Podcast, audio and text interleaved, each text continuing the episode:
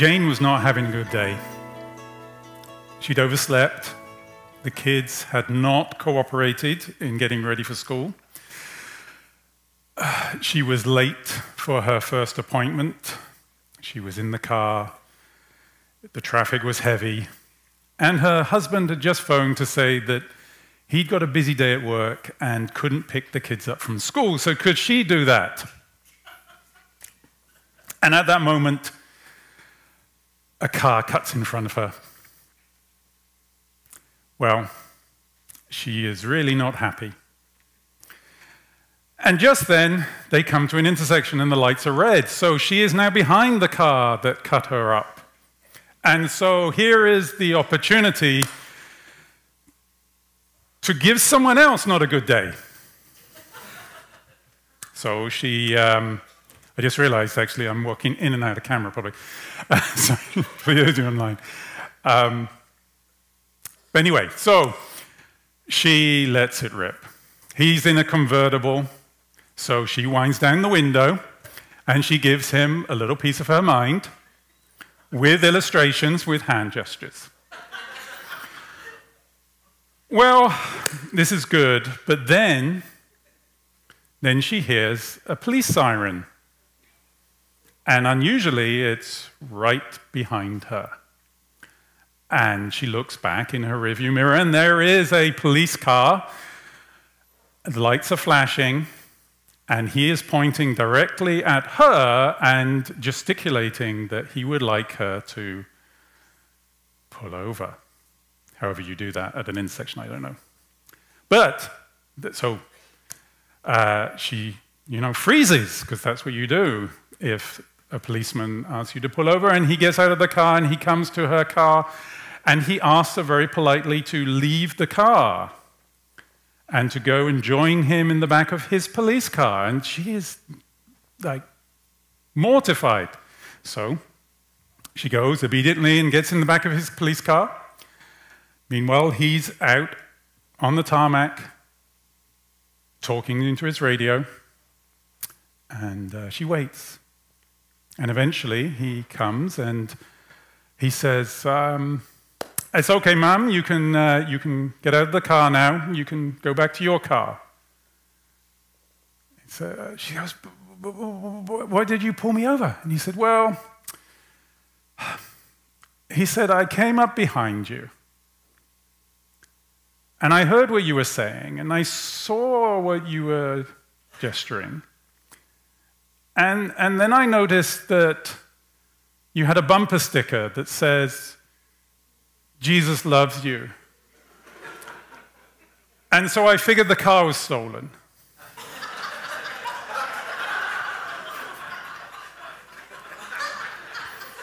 well, it actually worked.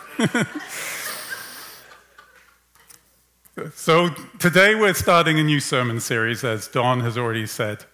Um, next 10 weeks, we're going to be looking in depth at the fruit of the Spirit and what it means for us to grow in Christ likeness. We're going to focus on those ninefold fruit of the Spirit as we go through. And uh, we had the, the reading of the letter to the Galatians, where we find that, uh, find that reference. And um, we've already used this slide this morning. It's great. I can skip over this. But um, this is our guidebook for the series. So if you want to get a copy and get ahead, then it's already been said, there's some available.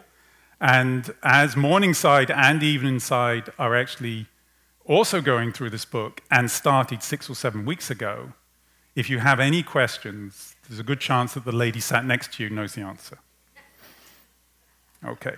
Well, each week we're going to be unpacking one of the characteristics of the fruit of the Spirit.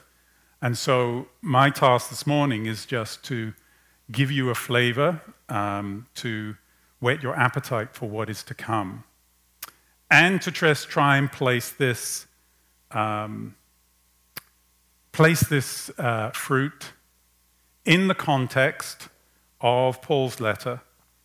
And we're just, this morning we're going to grapple with some of the theological issues that Paul tackles in the letter attempt to understand what he means by the fruit of the Spirit And then finally, we're going to think a little bit about what this means for us as we live out our faith.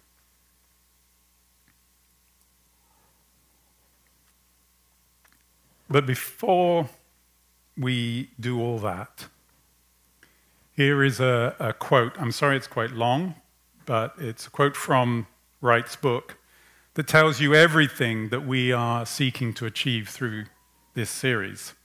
So uh, if you read this and you apply it to your life, you don't need to come for the next nine weeks. And what the Spirit does, above all, quoting from Wright, is to make those who put their faith in Jesus to become more and more like the Jesus they love, trust, and follow. In fact, we could say that the ninefold fruit of the Spirit in Galatians chapter 5, 22 and 23 is a beautiful picture of Jesus.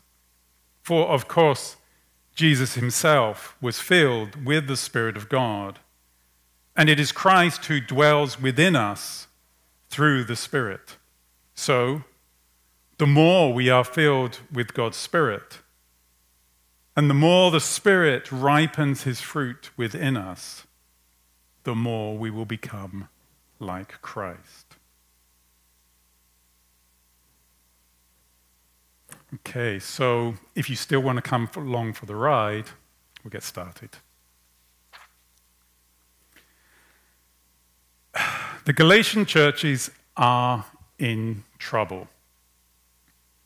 Planted by Paul and Barnabas on their first missionary journey, they are some of the earliest congregations with mostly Gentile believers.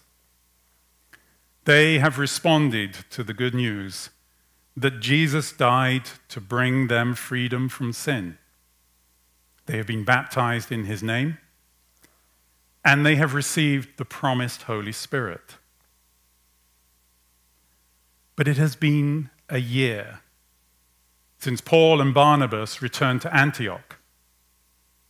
And the churches, now on their own, have been struggling with a simple but profound question. As a Christian, how should I behave? For the early Jewish believers, this question may have seemed quite straightforward. You just carry on being Jewish. I mean, Jewish culture was organized around keeping God's covenant. Wasn't the Torah given by God Himself? So, if you just stick to keeping the law, surely you're living as God wants. But for the Gentile convert, their whole culture was organized around appeasing a whole bunch of capricious deities. The meat that they bought in the market had been sacrificed to some god or other. The dinner parties and the social events that they went to were worship of Dionysus, the god of wine. And there was the Roman equivalent of going to the ball game which meant watching gladiators kill each other or criminals be torn apart by wild animals. Everything they knew or did was now up for debate. There must have been so many questions. So maybe it's not too surprising that many Galatian Christians started to choose a simple solution become a Jew. That is, they started to follow the Torah. They adopted Jewish festivals, particularly things like Sabbath observance and food laws. And some got cursed. Excuse me. Wearing these teeth in for a friend. some even got circumcised. Now, Paul is, to say the least, not happy about this. And in his letter, he writes at great length, explaining why this is a really, really bad idea. Now, the meat of his argument is very important, It's very dense theology, and he will expand on it later in the letter to the Romans, taking eight chapters to present it in even richer and possibly more dense theology. It's fantastic stuff, an essential reading, and we're going to skip over it this morning. By the way, I should say, um, if you do have access to a Bible this morning, it could be quite useful if you turn to Galatians chapter 5 because we're not going to get all of the text on the slides, and you might want to look at some of it uh, yourselves.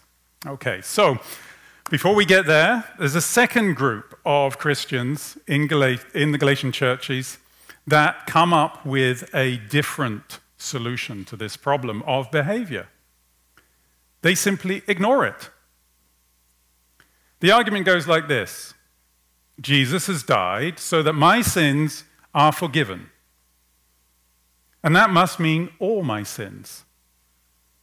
So it doesn't really matter what I do.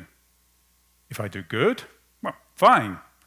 And, and if I sin, well, I'm forgiven. So, fine. So we have these two groups offering very different approaches to our question. We might call the first group legalism and the second license. So let's now consider what Paul says in response. So, first, legalism. In verse 1 of chapter 5, Paul likens it to slavery. And in verse 2, he warns that it negates the value of their salvation. And verse 4 gives us the reason. Because now they are seeking to be justified by keeping the law. In essence, obeying the law has become more important than following Jesus. And he points out that as a consequence of such legalism, Love is replaced by conceit, by hypocrisy, and judgmentalism. We find that in verses 14 and 15. Now, sadly, this is not a problem restricted to first century Galatia. Throughout church history, individual Christians, Churches and whole denominations have veered into legalism. So I want to pause for a moment to ask does it sound familiar to us today? Have you become more focused on rules than listening to Jesus? Perhaps you come from a background of church legalism and you find your faith is still very transactional. Well, we have good news this morning as we move forward. But before we get there, let's consider the license group. Paul has a simple rebuke for them. In verse 13, he points out that they are indulging their flesh, their sinful nature. In other words, what is the point of being saved from our sinful nature if we simply continue as we are? That is, to put it another way, if we are saved from something, then it stands to reason that we are saved for something else.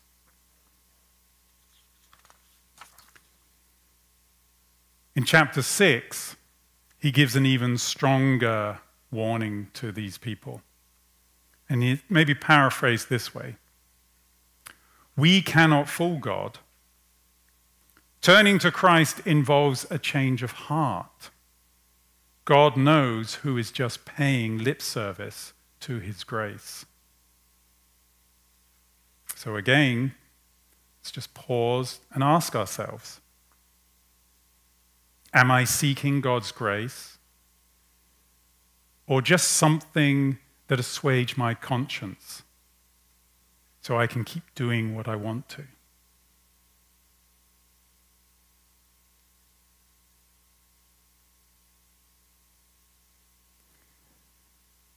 In both cases, Paul offers the way of love as the correct response. In verses 6 and 13, he answers this. But he says, um, sorry, but love is easy to say, but love is hard to do. And Paul is at pains to point out that the Christian is not merely a reformed sinner, but an ongoing work of salvation. Whether we try to behave according to some set of rules, or we stay as we are, we are still, still, still slaves to our sinful nature. There's too many S's this morning. Sorry. Instead, Paul says we are to walk by the Spirit. It's from verse 16. Because the Spirit is opposed to the flesh. So if you are moving God's way, you are not going to be sinning. Then Paul gives us two lists, which is sort of coming down towards our theme. Two lists that help us to understand how this looks. But before we get there, in our reading this morning, it spoke about the flesh. And we do have some historical baggage, I think, as Christians around this term. The flesh, Paul is not just referring to our physical bodies, our, uh, so if you like, physical urges. Instead, he's talking about our fallen, sinful nature. Our bodies, yes, but our thoughts, our emotions, and desires. When Paul says the acts of the flesh, he's talking about our whole sinful nature. So, let's come back to that list. He's offered us two lists. The first is the works of the flesh in verses 19 through 21. Uh, I've actually rejuggled them here just to try and sort of group them a little bit more. But what is he getting at? These are the sort of things we might see when the sinful nature is in charge. You notice it's not an exhaustive list. Things like these get in the bottom, you know. So. But it is an illuminating mix of behaviors that we could categorize like this. We have excesses of indulgence and lust. We have pursuit of supernatural power or control. We've got mental and physical violence towards others and we have fractured relationships. Notice that some of these would have the legalists pointing an accusatory finger at the license group. Ah, see? Sexual immorality. See? You guys who go to the orgies. Drunkenness. Mm-hmm. But others are more subtle. Enmity, strife, or jealousy these are things that maybe are aimed more at the legalists. And there are some which are obviously common to both. So let's move now to the fruit of the Spirit. Nine characteristics that I'm sure we all aspire to see in our lives love, joy, peace, patience, kindness, goodness, faithfulness, gentleness, self control. Two contrasting lists, but we would be wrong to think of them as in some way symmetrical. Notice that Paul uses different descriptions for the lists. We have the works of the flesh, actions and emotions that can occur when we pursue our own desires and lusts. But we have the fruit of the Spirit. Fruit cannot be made, And it doesn't spontaneously come into being and vanish again. It grows and it ripens over time. So, for example, fits of anger describes outbursts of violent language or behavior. It speaks of discrete events. In contrast, faithfulness speaks of sticking with someone through thick and thin. You cannot be faithful some days and not others. That is, by definition, unfaithfulness. So we cannot do the fruit of the Spirit like we can do the works of the flesh. But if we live by the Spirit, then we can expect to see the fruit to grow and to take shape in our lives. The second thing to note is that the Greek word translated fruit is singular. The fruit of the Spirit is these things, not are these things. The list is not of different fruit, but nine aspects or characteristics of the Christian life, of the one fruit. Maybe like segments of an orange, or if we want to switch metaphors, like the faces of a diamond. Why is this important? Well, see how these characteristics entwine and overlap one another. Can someone love without being faithful? Can they be gentle and yet impatient?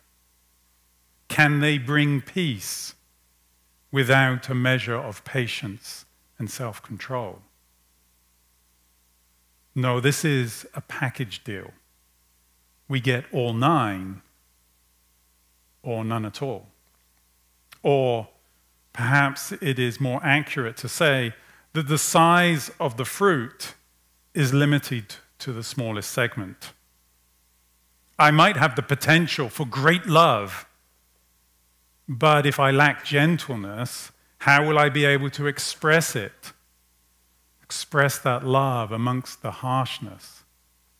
No, the weakest part of our character will always hold back our progress. We must advance on all fronts if we want to make progress. We want to advance. Is there a we in this? This is not the fruit of Michael. It is the fruit of the Spirit. It does not come as a result of what I do, but by the Spirit's presence. But let's hold that thought for a moment. First, we need to let Paul close out his argument. After describing the Spirit's fruit, Paul says this Against such things there is no law.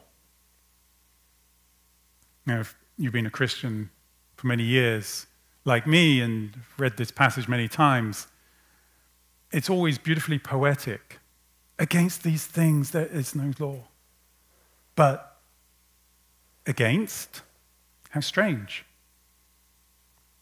But the Greek word that most translators render as against, it carries a, a, a, con, a, a can't say it this morning, connotation of relationship.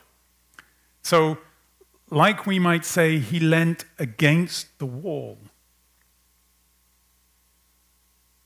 So, maybe we better understand this by, uh, by paraphrasing to say, there is no law that relates to such things. In other words, you cannot legislate love. You cannot define a rule to enforce patience. Of course, an act of violence may break the law, but the absence of violence does not mean gentleness. And this is what Jesus meant in his Sermon on the Mount. I'll give you an example when he said, You have heard it was said to the people long ago, You shall not murder. But I tell you that anyone who is angry with a brother or sister will be subject to judgment. A law can enforce conformity of behavior, but it cannot force a change of heart. Likewise, in verse 24, Paul says that those who belong to Christ Jesus have crucified the flesh with its passions and desires. In other words, in accepting God's grace, we have declared our sinful nature was nailed to that same cross on which Jesus died. If so, how can it make sense for us to say that we can continue to live to please that self same sinful nature?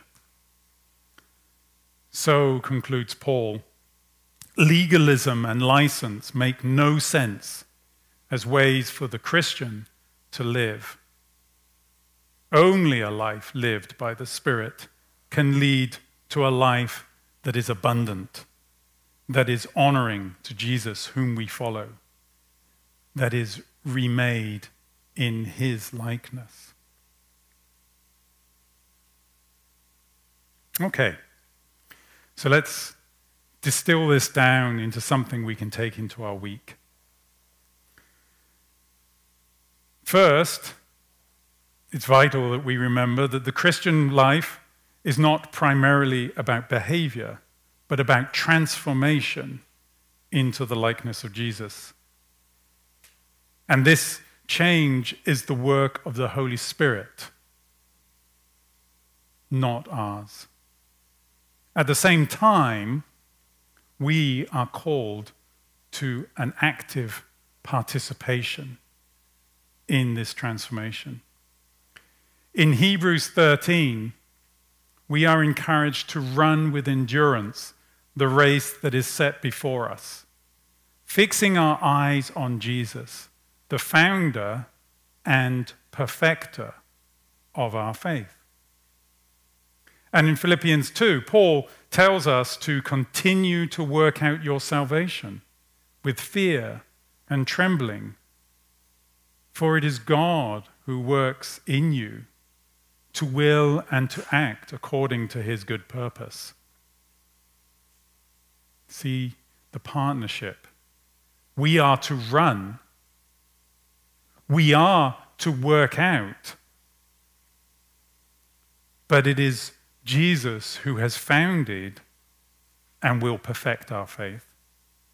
It is God who is at work, changing our will and spurring us to act according to his good purpose. So, in this, Paul's description of the fruit of the Spirit can be useful in several ways. When we're making decisions, we can ask, what reflects more of the fruit? It's a bit like the old WWJD question. But we can look at it and say, what reflects more of the fruit of the Spirit? In self reflection, we can look for evidence or the lack of it, evidence or the lack of fruit in our day, in our week, in our year. We can ask ourselves, is the fruit growing? And in prayer, we can allow the Spirit to work in areas where we have been resisting His transformation. Now, that being said, I want to stress again that this is the work of the Spirit. It's so easy for us to turn the fruit of the Spirit into some eat, pray, love, self help pursuit of happiness. We do not get there on our own, or even with the Spirit's help. It is the Spirit's work to which we are invited. In my home group, we are currently working through a video series on Romans. And actually, I recommend this series if anyone's interested. It's found on Right Now Media. The teacher is J.D. Greear, and he made a telling point in one of the videos. He remarked that there used to be a popular bumper sticker which said, Jesus is my co pilot. And his response was, if Jesus is your co pilot, you are in the wrong seat. When Jesus comes into your life, he doesn't sit in the passenger seat in case you get into difficulty. No, you jump out of the driver's seat and you get in the back and you say, Where are we going, Jesus? And uh, sorry for stealing your car.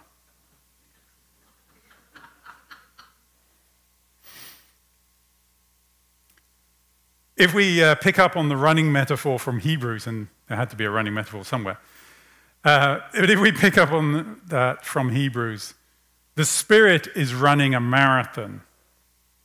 It will take quite literally the rest of our lives.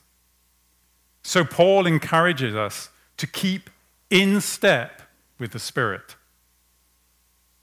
It is not for us to lag behind harboring a treasured vice or sin, or to sprint ahead, trying to be like Jesus all at once, only to find that our legs give way.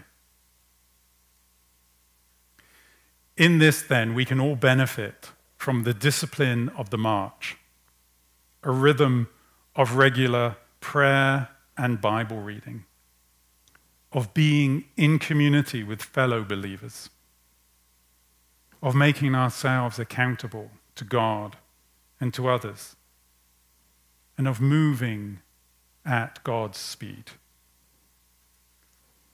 This likely, sorry, this likely means slowing down, becoming more intentional, cutting out some distractions, making room for the Spirit to speak and bring us into all truth.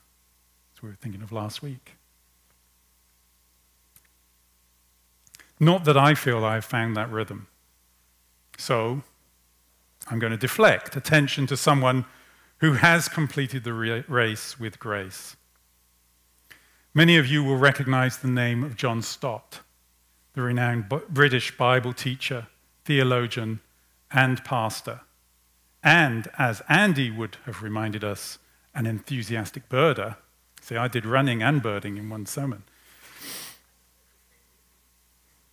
Getting there. In Cultivating the Fruit of the Spirit, the book that we're using as our guide, Christopher Wright recounts this story. John Stott prayed the same prayer every day when he first woke up in the morning. It hardly seemed surprising then that many people who knew John Stott personally said that he was the most Christ like person they ever met.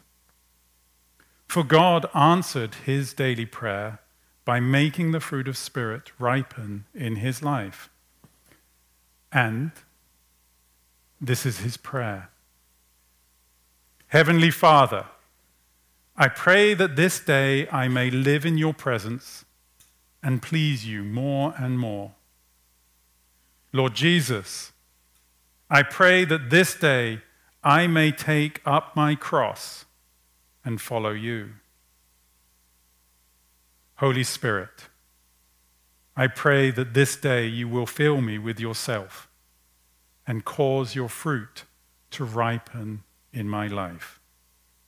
Love, joy, peace patience, kindness, goodness, faithfulness, gentleness, and self control. Amen.